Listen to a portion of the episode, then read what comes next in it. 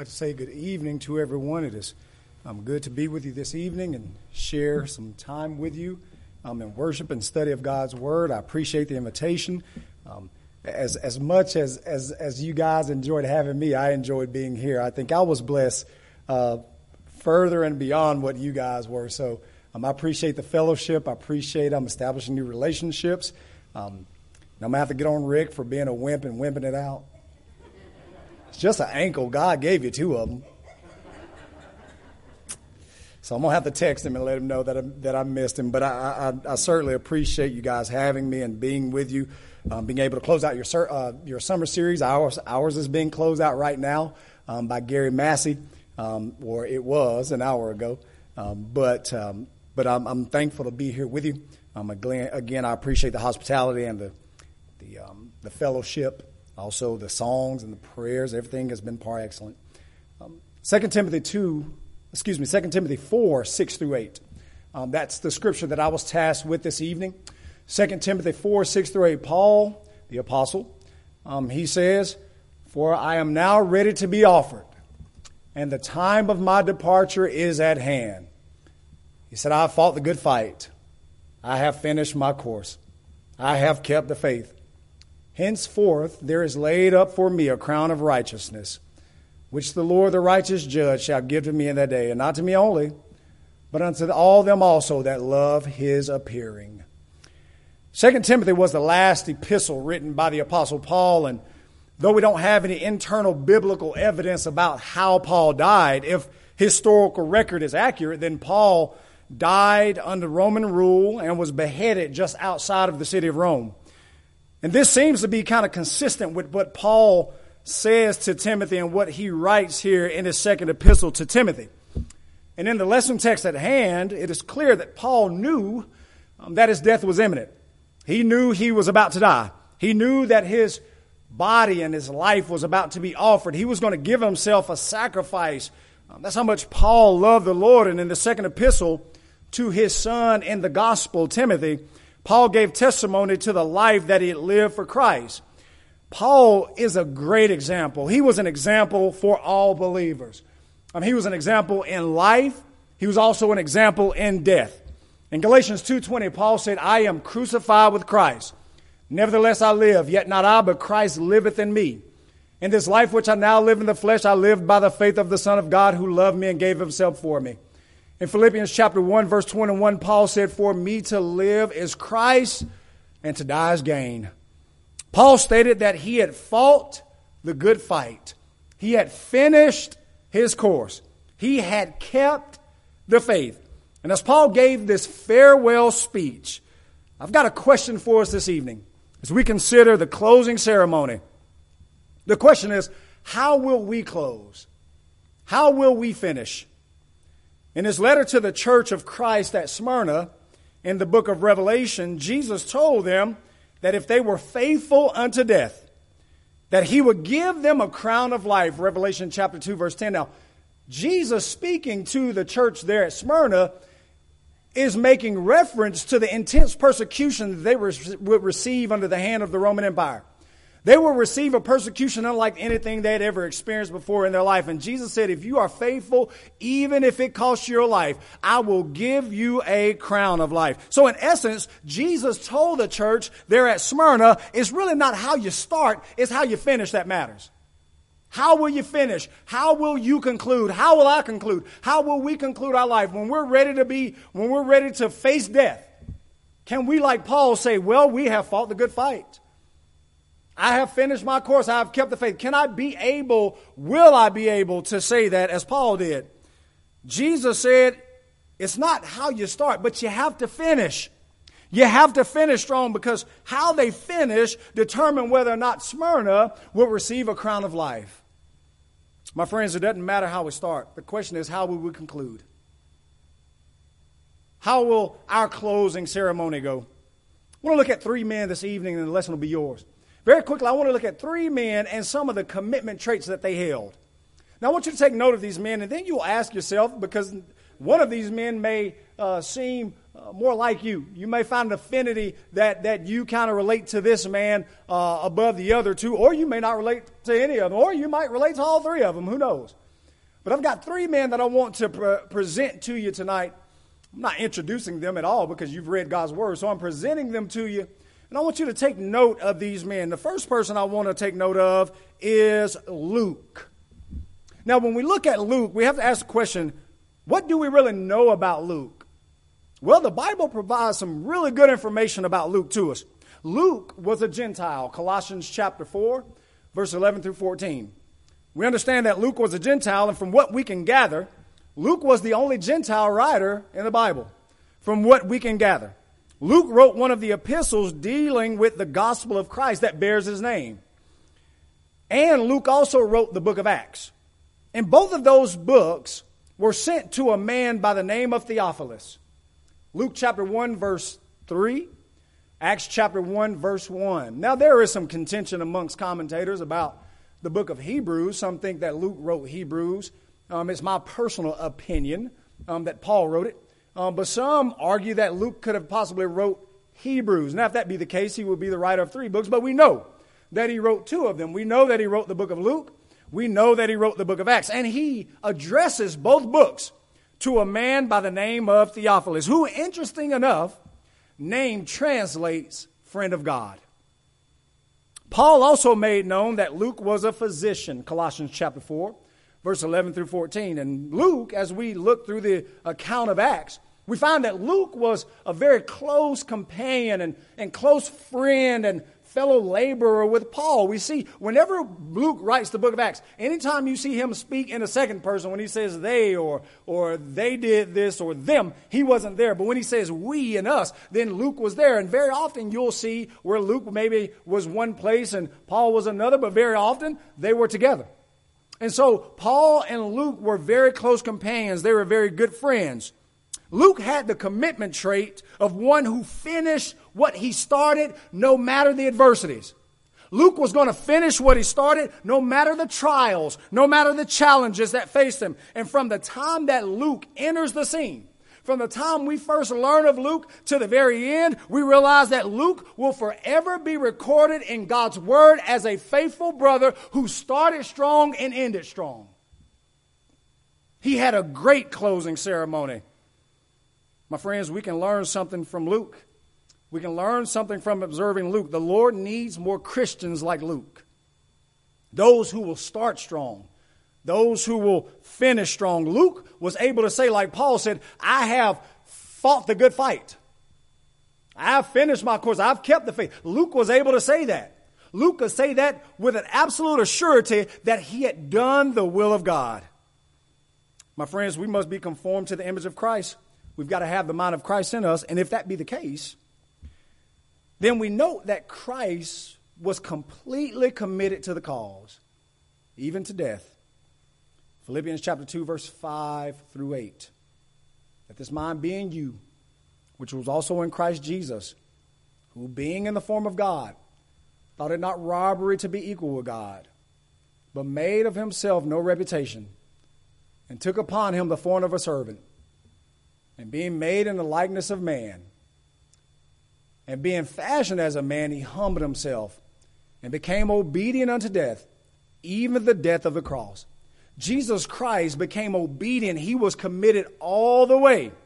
He started strong and he finished strong. Paul he started when he met Jesus, he started strong and he finished strong. Luke started strong and he finished strong. So if it's the case that we have to have the mind of Christ in us, for those who want to be pleasing to God, for those who want to spend eternity in heaven with God, then we must allow the mind of Christ to be in us. And if that be the case, then Christ sets the example of what great commitment looks like. He became obedient unto death, even the death of the cross, my friends. This Christian journey is about endurance. It's about the long run. It's about beating the odds. It's about, uh, uh, uh, it involves going against the grain. The Lord needs soldiers. The Lord needs soldiers to complete the mission, lock, stock, and barrel. That's what God needs. He needs good soldiers. This is why Paul said he fought the good fight. Why? Because Christianity is a lifestyle of endurance is a lifestyle of denying self. It's a lifestyle of spirit and flesh warring. It's a lifestyle of being always targeted by Satan. It's a fight And Paul said, I have fought that good fight. I have finished my course. I have kept the faith. Remember what Jesus said in Matthew 24 13. Jesus says, And he that shall endure unto the end, the same shall be saved. Christianity is a lifestyle of endurance. Our finances going to be tight? Yeah. Our relationship's going to be perfect? No. Our loved one's going to pass away? Yes. Is health going to fade? Yes. Are politics going to be corrupt? Yes. Are wars going to continue? Yes. Will there continue to be poor people and downtrodden people and persecuted people? Yes. Is faith going to be tested and tried? Yes. And my friends, none of us are oblivious to the fact that these things are going to happen. However, the problem ensues when we become entangled with these things. That's where the problem happens. We know that life is coming to us because each and every one of us have to live life here. We have to live life here. And because we have to live life here, then we have to endure some problems. You remember in Matthew chapter 7 when Jesus concludes the Sermon on the Mount. And we get to verses 24 and following, and we talk about in VBS, the wise man built his house upon the rock, right? We, we, we, know, we know that story. And Jesus gives two types of people He gives a wise man and a foolish man. The wise man built his house on the rock, the truth of God's word, obedience to God. The foolish man built his house on the sand. But what do you notice common about both houses? The rains descended and the floods came and the winds blew upon both houses. Whether obedient or not, you're going to have to deal with life circumstances. None of us are immune to life's problems. In John chapter 16, verse 33, Jesus says, These things have I written unto you, that in me you might have peace. For in this world you have tribulation, you shall have tribulation, but be of good cheer. I have overcome the world. John 16, 33, Jesus talking to his apostles, obviously his disciples, who would experience a persecution for the cause of Christ. And he tells them, You're going to endure trials, but my friends, that's just life we have to endure the things here. And so when we endure these things and become entangled with them, that's when problems happen. That's when we fall away. That's when our commitment is challenged. If we entangle ourselves with the cares of this world, then we begin to, to lose focus on what's truly important. If we are entangled with the physical, you of necessity have to lose sight of the spiritual.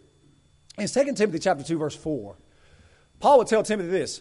He says, no man that warreth entangleth himself with affairs, affairs of this world, that he may please him that hath chosen him to be a soldier. What are you saying, Paul? There is no soldier. I don't know how many of you have never been in the military, but I don't know how many of you have ever been in the military and then on top of that have been in war. But I would, I've talked to enough people, I've had enough family members who have gone to war, I've known enough people who have gone to war. There are several brethren at Avondale that have gone to war. And in every instance, when bullets are flying at you and you are trying to save your life, you're not thinking about your mortgage. You're not thinking about the cares of the world. You're trying to stay alive. And so Paul said, No man that warreth entangleth himself with the affairs of this life, that he may please him that hath chosen him to be a soldier. And so you deal with the battle and the task at hand, and you fight and you pray that you make it alive so that you can get back to your family. Now, it's not that we're not concerned with the things of the world. We can be concerned with them, but we shall not be entangled with them. You know, Luke was Luke was there when Paul um, he was there with Paul even until the very end. Luke was there when everybody had left Paul. If you look at um, verse 11 of 2 Timothy, chapter 4, same chapter that we're in, um, we ended at verse 8.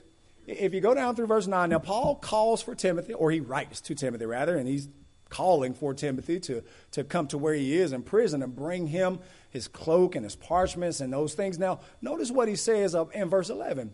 Uh, notice he tells Timothy, Everybody has left me. What does he say? Only Luke is with me. Luke was there to the very end. Luke started strong and he finished strong. He started strong and he finished strong, and the Lord needs, the Lord needs more Christians like Luke. Those who will start strong and those who will finish strong. The second figure in the Bible I want to discuss is a man by the name of Demas. Now, if you've read the scriptures, you come across Demas. If, if not, then Demas is going to sound a bit foreign to you. Um, but Demas has an interesting story. Now, what do we know about Demas? Not, not much. Even if you uh, search external sources, because we don't have much, uh, pretty much all we have about Demas is internally. There's not many secondary or, excuse me, external sources. Um, I guess they would be secondary, with the Bible being primary, but there are not many sources um, that, that tell us about Demas outside of what we see in God's Word. Um, we do know a couple things about Demas. Um, the Bible records that Demas was a fellow laborer with Paul. Um, he was a fellow laborer with Paul, and he was named among some very faithful brethren. We look at Colossians chapter 4, um, verse 14, also Philemon, verse 24. Um, you see that Demas is named amongst the faithful. But unfortunately, Demas was, was one whose commitment traits were not that great. Uh, Demas, Demas was one that started strong, but when the going got tough, um, he decided to get going. When the going got tough, he decided to part ways with Paul and go back to the world from where he came. His first mentions in God's word show that he was a faithful laborer with Paul. He was named with faithful brethren. He was doing the work of the Lord. But then the very last mention of Demas is one of defection and defeat. The last scripture that we see regarding Demas is in 2 Timothy 4:10. Now we don't know what happens to Demas after this. We don't know. We can't speculate. But what we do know is that 2 Timothy 4:10 until the Lord returns will forever be etched in the word of God. It will forever be etched in the word of God. And notice what Paul says about Demas. He says for Demas has forsaken me. Forsaken is one of the strongest words that can be used for someone departing. Forsake means that, that it wasn't a good departing. He forsook Paul. He said, Demas has forsaken me, having loved this present world. Now, the term present world there, that phrase can be a bit tricky. Um, Paul could be making reference to the, the, the system of Judaism he, he could be making a reference to um, Demas wanting to go back to being a Jew and, and worshiping under the law of Moses. Um, and this would make sense if we if we notice the book of Hebrews. The entire theme about the book of Hebrews is better. Uh, Christ is better than everything. Um, but uh, the book of Hebrews was written to uh, Jewish Hebrew Christians who wanted to leave Christ and go back to the dead law because of the persecution they were experiencing. They were saying, you know, as long as we were worshiping under the law of Moses and minding our business, we weren't enemies of the state. We weren't be we weren't being uh, hunted down by Rome, and not only Rome, we weren't being hunted down by our own brethren who think that we have departed from the true religion. All this trouble coming upon us, we want to go back to the law. That's what the book of Hebrews was about. And if that be the case, then Demas could have been one of them. Demas could have said, you know, I, I just, this is, I don't like this. I want to go back to when things were comfortable. Whatever the case may be, Demas forsook Paul. It wasn't good. It doesn't matter if Demas went back to a lifestyle of sin, a lifestyle of worldliness, or if he went back to the law of Moses. In either case, it was wrong. In either case, it was wrong. And so his first mentions are of a man who's faithful, He's faithful. He's a co laborer with Paul. He's named among faithful brethren, Philemon, verse 24. But the last scripture we see is Paul says, For Demas has forsaken me. He's forsaken me, having loved this present world more than he loves Jesus. And now he's departed and gone to Thessalonica. That is the last time we hear about Demas. You know, because of the Bible, there are some names that you will not name your children to this day. Amen. I don't see any Jezebels walking around here. I don't see any Judases walking around here. Right? I see a lot of Johns. I see a lot of Marks. I don't see any Demases. I don't see any Diotrephes. Right? No, we don't see that. Demas will forever be etched in God's word as one that forsook Paul. He started great, but he finished terrible. He started great, but he finished terrible. Demas is a prime example of someone who entangled himself, himself with the cares of this world. He's a prime example of somebody who entangled himself. Did Demas' love for this world include him being tired of maybe giving so much of his time to Christ? Did he feel he wasn't able to, you know, make some money because, you know, he couldn't, he had to be following Christ and doing the work of the Lord, so he couldn't spend time trying to get rich? Could that be the case? Could it be the case that, that Demas was tired of the grit and grind of the Christian work and the persecution? We may never know his motives. But my friends, we understand that he forsook Paul. That's one thing we do know. We do know he loved this present world more than he loved Christ. We do know that. We do know that he departed from Paul. We know that. There are many things we may not know, but what we do know is not good. Demas is one who started strong, but he finished terrible. My friends, we're not immune from becoming concerned with the things of the world again, but we cannot let them ensnare us. In 2 Peter chapter 2 verse 20. 2 Peter 2:20. Peter says, "For if after they have escaped. Now now now here is if you want to talk about graphic you want to talk about graphic language? Uh, second peter chapter 2 can get pretty graphic right? Uh, but peter says for if after they have escaped the pollutions of this world through the knowledge of our lord and savior jesus christ they are again entangled therein right? They, they've escaped the pollution of the world, but then they go back. Remember now, now, now. Then he goes on to talk about the the dog that eats something that doesn't agree with him, and he vomits it up, and he goes back and eats the vomit. I know I didn't say it. Peter said it, so you blame Peter, right? That's, I didn't come up with it. Peter came up with it. How how how disgusting is that? That's what, that's what, that's what the apostle through inspiration. No, that's what the Holy Spirit said. That a Christian who, who at one point had escaped the pollution of the world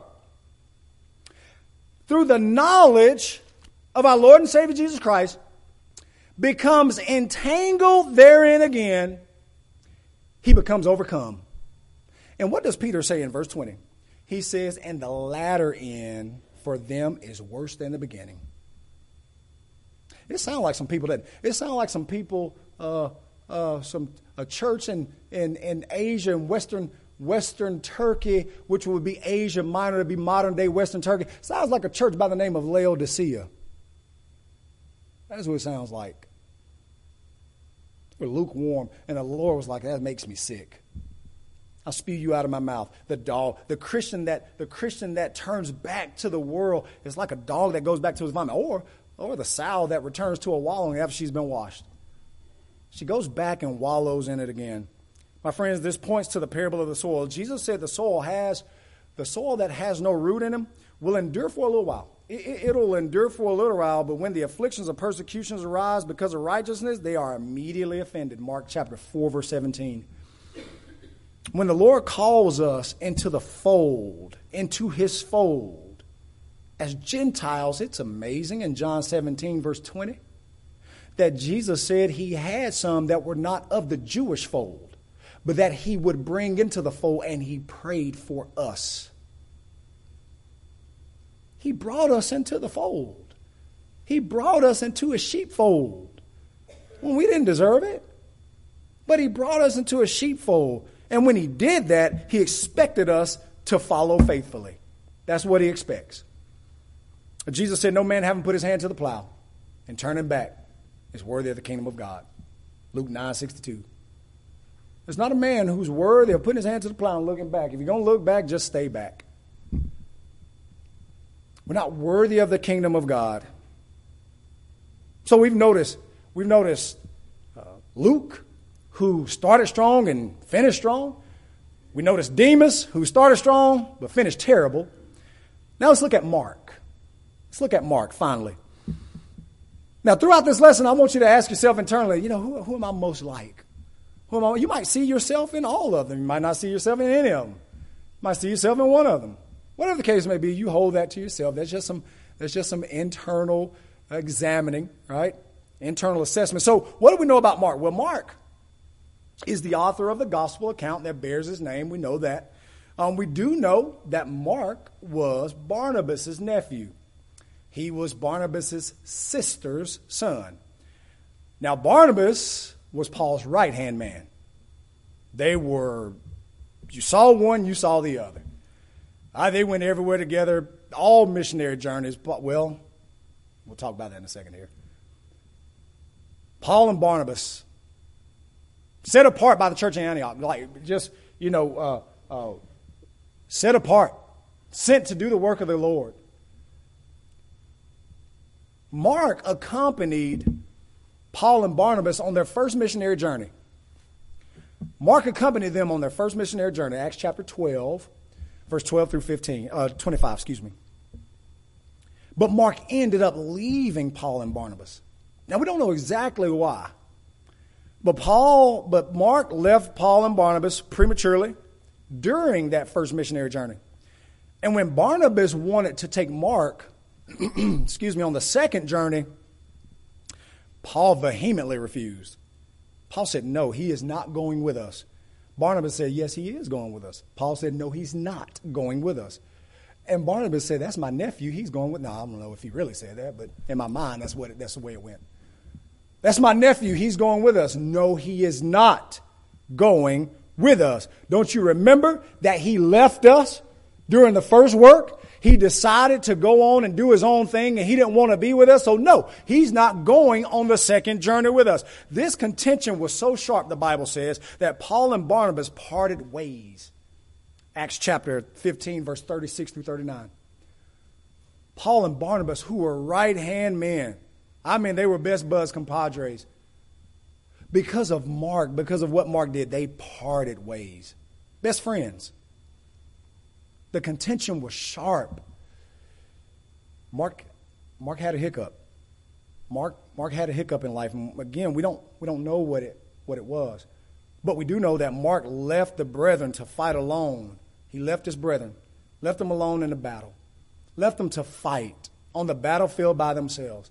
I tell you what, man, there's nothing, there's nothing better than to be able to have a brother that, that, that, or sister and I mean brethren as in sisterin, right? Christian. There's a there's there's nothing like having a Christian on your side when you're doing the Lord's work and you're trying to teach truth and practice truth and encouraging one another and, and, and, and loving one another and assembling together and worshiping together. There's nothing like your Christian family. So when somebody leaves, it hurts. When someone leaves, it hurts. You know, our youth minister called me yesterday and he said, Hey, uh, he texted me and said, Hey, I need you to call me. Can you call me? I said, Yeah. So I called him and said, What's going on? He said, Hey, um, you got any time next week? He said, I've set up a study with a Jehovah's Witness. I was like, Yes. It's like, That's awesome. Yes, I've got time. Right? He, he, it had to feel good for him because I've been in that same boat where I've been able to call somebody and say, Hey, I've got a study set up. Can you go with me? And they're like, Yeah, let's do this. Right? It's good to be on the battlefield together. And so when Mark left, that hurt. That hurt Paul. And so Paul said, No, he's not going with us anymore. Well, Paul and Barnabas now have contention because that's his nephew. Maybe there was some event that caused Mark to lose his faith. We don't know. Maybe Mark didn't think he could cut it as a disciple of Christ. We don't know. Maybe Mark was afraid to face the persecution that, that, that they would surely endure because it was promised. Remember what Paul told Timothy in 2 Timothy 3.12. He said, Yea, and all that will live godly in Christ Jesus shall suffer persecution. So that wasn't for the faint of heart. Christianity in the first century wasn't for the faint of heart. See, they didn't have nice edifices and nice padded pews and, and nice uh, uh, thermostats and, and running water and bathrooms. See, they didn't have a cush life that we have as Christians. It wasn't faint of heart. It wasn't for the faint of heart then. Yea, all that will live godly in Christ Jesus shall suffer persecution. You're not going to escape it. So maybe Mark said, Well, I don't want this. I don't want it. Maybe Mark thought he had bitten off more than he could chew, and depending on where we spend eternity and where Mark spends eternity, maybe one day we'll get to ask him. Maybe we'll be able to ask him, hey, why'd you leave? You know, maybe we may be able to get to ask him that one day, but the beautiful thing about Mark is this. The beautiful thing about Mark is that he redeemed himself. How beautiful is the gospel story for those who were separated from God to be able to be connected to God, and then if by some chance they're separated again, they can still come back. How beautiful is the gospel story? Mark was redeemed. As Paul wrote his last letter to Timothy before he died, he asked Timothy to bring Mark. 2 Timothy 4:11. He said, "Bring Mark because he is profitable." This is the last letter that Paul is writing. Second Timothy, the last letter that Paul wrote before he died. And here in verse 11 of chapter 4, he says, Bring Mark. Now, wait a minute. This was the same Mark that Paul was adamant that was not going with them. He is not going with us, but now he's saying, Bring him. Mark started strong, he fell off, but he didn't stay there. He got up and he got back on the horse and he finished strong he finished strong. See, Mark started strong and he ended up finishing strong, though he had a hiccup in the middle. My friends, even the best of us lose our grip sometimes. Even the best of us lose our grip sometimes. I've only ever known one perfect person, ever, and that is Jesus the Christ even the best of us, even Paul, even Paul made a mistake. Even Paul made a mistake as an inspired apostle, and he offers sacrifices as an apostle after the cross of Christ. Even Peter made a mistake when he didn't want to be seen eating with the Gentiles. And Paul said, I had to rebuke him to his face because he was to be blamed. The word blamed there in Galatians chapter 2 means condemned. Peter had fallen, he sinned. My friends, even the best of us lose our grip sometimes. And isn't it wonderful to know that we serve a God of second chances? Isn't it wonderful to know that God is long suffering with us? Isn't it wonderful to know that God stands with open arms awaiting our return? And many members have left the Lord's church and have left their brethren on the battlefield alone. But thanks be to God that He is patient with us. As long as we have breath in our bodies, we can correct our mistakes. As long as we have breath in our bodies, we can confess our faults. We can repent of our sins. Mark fell short. It's not how you start, it's how you finish that matters. In Hebrews chapter 12 and verses 1, and we'll conclude the lesson with this thought. In Hebrews chapter 12, verse 1, the Hebrews writer says, Wherefore, seeing we are also compassed about with so great a cloud of witnesses, let us lay aside every weight and sin that does so easily beset us. And watch this. Let us run with patience the race that is set before us. How you start, it's how you finish that matters. Christianity is a marathon, it's not a sprint. It's a lifelong commitment. Paul gives this closing ceremony. He says, I have fought the good fight. I have finished my course. I have kept the faith. Brethren, how desirous it is for us to be able to speak that same, those same phrases. Will we be able to say when we have to meet eternity? Will we be able to say, I fought the good fight. I finished my course. I've kept the faith. The lesson is yours. Are you a Christian this, this evening? not a Christian, we plead with you